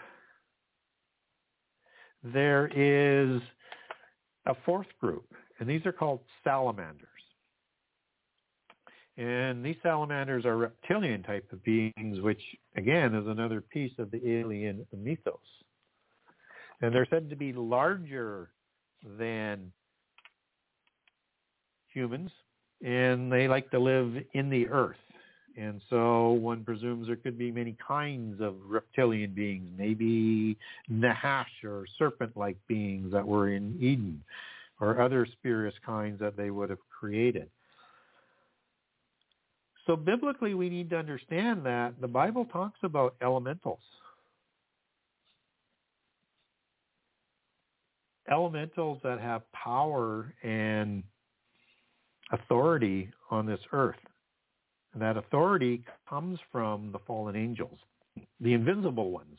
They are part of the spurious offspring. They are more than just, the spurious offspring is more than just the bloodline royales. It's other creatures that were created and either saved from the flood or recreated again after the flood because the Baalim, for example, did the same crimes as El and the parent gods before the flood. So when we look at Galatians 4.2, we get a hint of this. And it says in Galatians 4.2, but it is under tutors and governors until the time appointed of the Father. Even so, when we were children, were in bondage under the elements of the world. And we also get um, another passage in, in Galatians 4:9 that is talking about these elements whereunto, where unto you desire again to be in bondage. And so to be in bondage to these elements suggests they have power and authority. And so some, sometimes element is translated into English out of Greek from stoicheion as rudiments, and it's the same root word.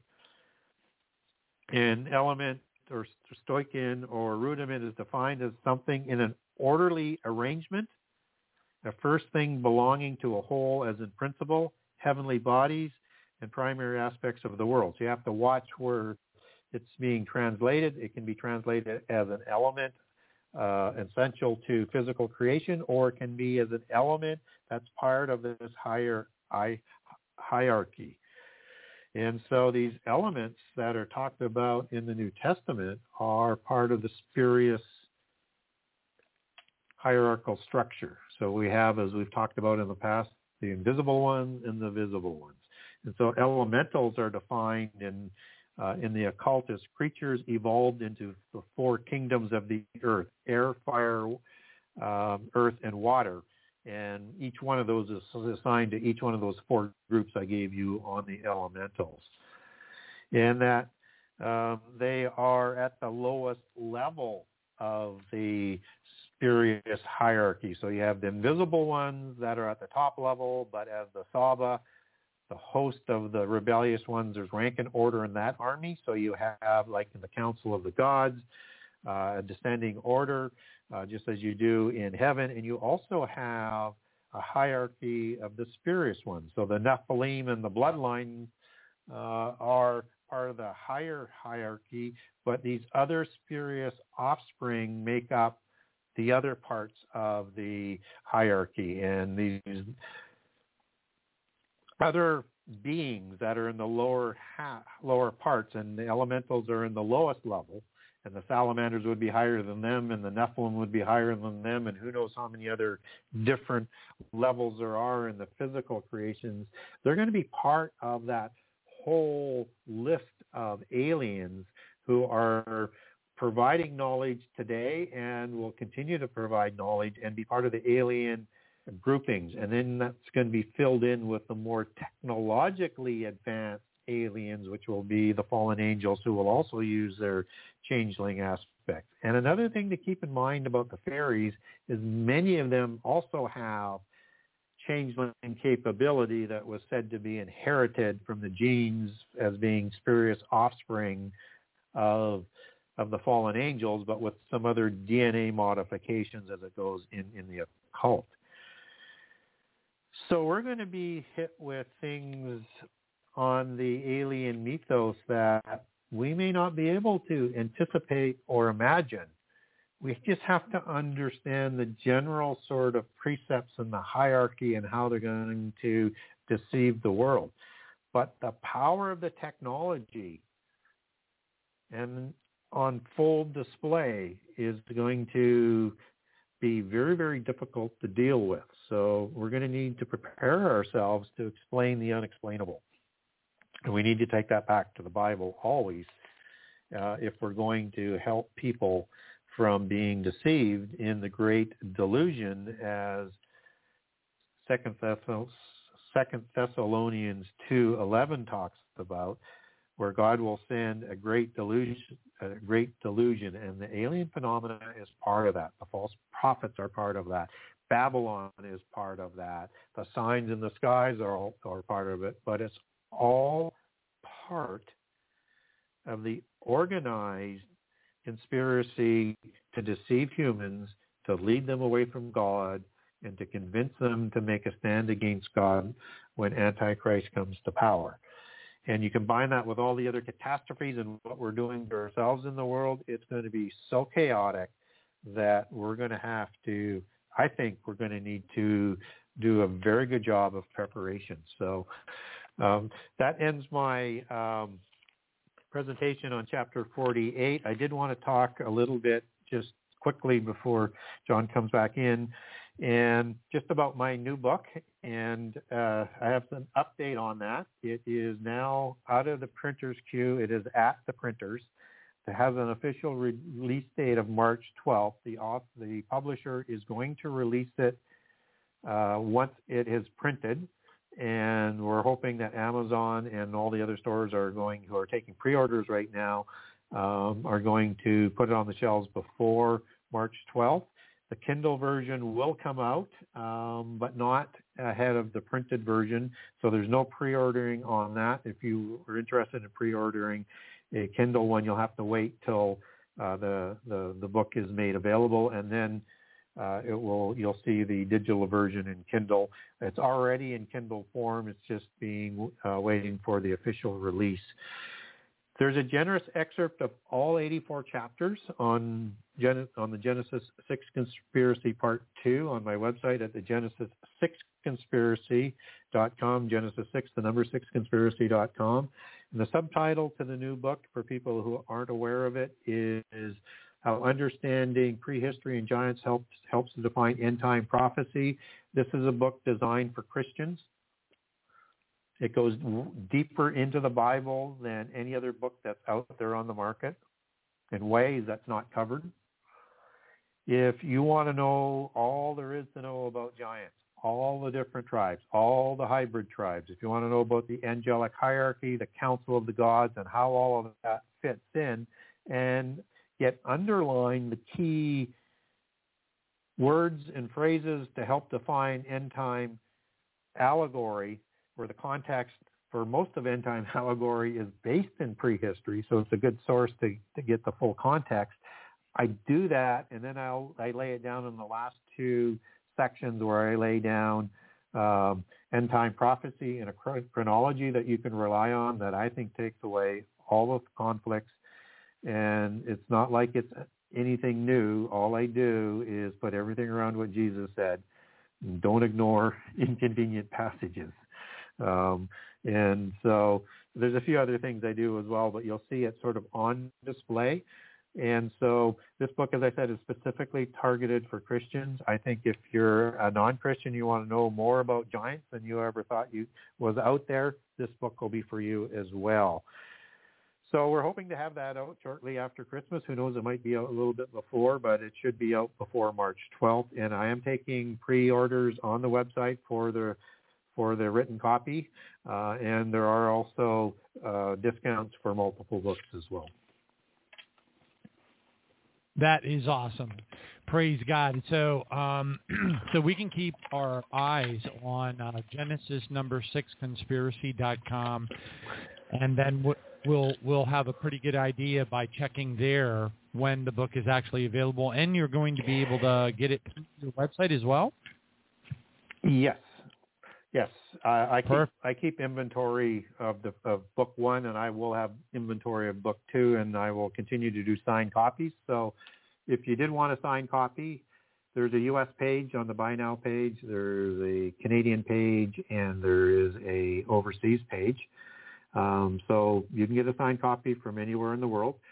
Uh, and if you did want to buy it from Amazon.com or BarnesandNoble.com or Amazon.ca, there are links from my buy page over to those sites as well. So you can price compare and decide.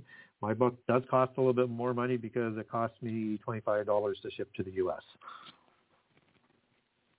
No worries. Praise God. That's awesome. I'm I'm really glad we've all been. Uh, I I know a lot of people have been waiting on it, and um, uh, this is very exciting, uh, and it's going to be uh, an amazing amazing work. There's no doubt about it. Thank you so much, Gary, always for uh, joining us. These are some of the most edifying and uh, you know just it, amazing programs, and the book. I can tell you, I've gotten I've bought the book for other people and got feedback from folks, and let me tell you something. It's on fire. It is amazing amazing, amazing work and very captivating when it gets to the level of detail that it gets into. So again, the next book is going to be equally, uh, if not even more so.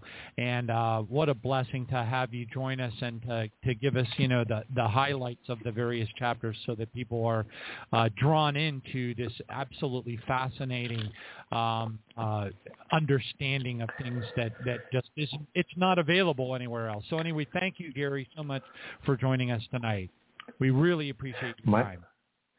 It is my humble pleasure and privilege to be here. And you know, it's about getting information out. So we all need to serve in ways that we can, and mine is to, you know, honor the God Most High by trying to get information out to Christians and to non-Christians alike, so that they start to look at what's in the Bible uh, and and maybe save them, them themselves through faith in Jesus and uh, the God Most High. Praise God. All right. Well, thank you so much, Gary, always. And uh, we're looking forward to the next program. Um, and uh, uh, everybody, I just wanted to say God bless you for joining us tonight. Um, this Wednesday, I believe we have Sister Elena joining us. Um, the Friday night prayer vigil will have to be moved to Saturday. Okay. So thank, thank you, Gary. And I'm going to go ahead and mute your mic. Um, and uh, uh, we're going to have to move the, the prayer vigil to Saturday because my company has a mandatory thing. I have to go to Friday night, unfortunately. But anyway, um, thank you all for joining us. God bless you. Uh, just remember, as we get deeper into the things that are happening over there, you know, it's it's going to get bumpy, folks. It's going to be we're, we're living in bumpy days. Um, it's, the Bible's warned us about it. It's going to happen. It's going to get bumpy. The question is, how long are we going to be here for the bumpiness? Uh, so anyway, so draw in closer. Just remember, focus your eyes on Jesus, not upon the storm, and put take the things, the burdens, the things that are stressing you, and lay them at the foot of the cross. Praise God. Okay, so your your scripture for tonight is cast your burdens on the Lord, uh, and He will sustain you. He will never allow the righteous to be moved. Praise God. So that's Psalm 55, 22. So anyway, God bless you all. We will see you this Wednesday at 7 p.m., Lord willing. Thank you all for joining us tonight. God bless you.